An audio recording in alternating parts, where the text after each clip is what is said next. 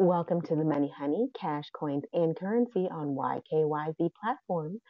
So, to kind of make sure that we put a fine point on the Bitcoin conversation about where it's going, you know, Amazon has been touted as possibly getting into the market on cryptocurrencies.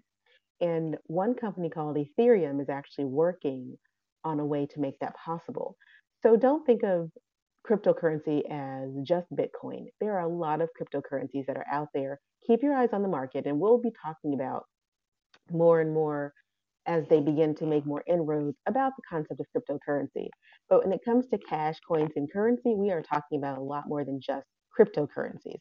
And by the way, for those of you who keep track of that old stock market, Bitcoin is way down and not rising anytime soon. So hang on to those Bitcoins.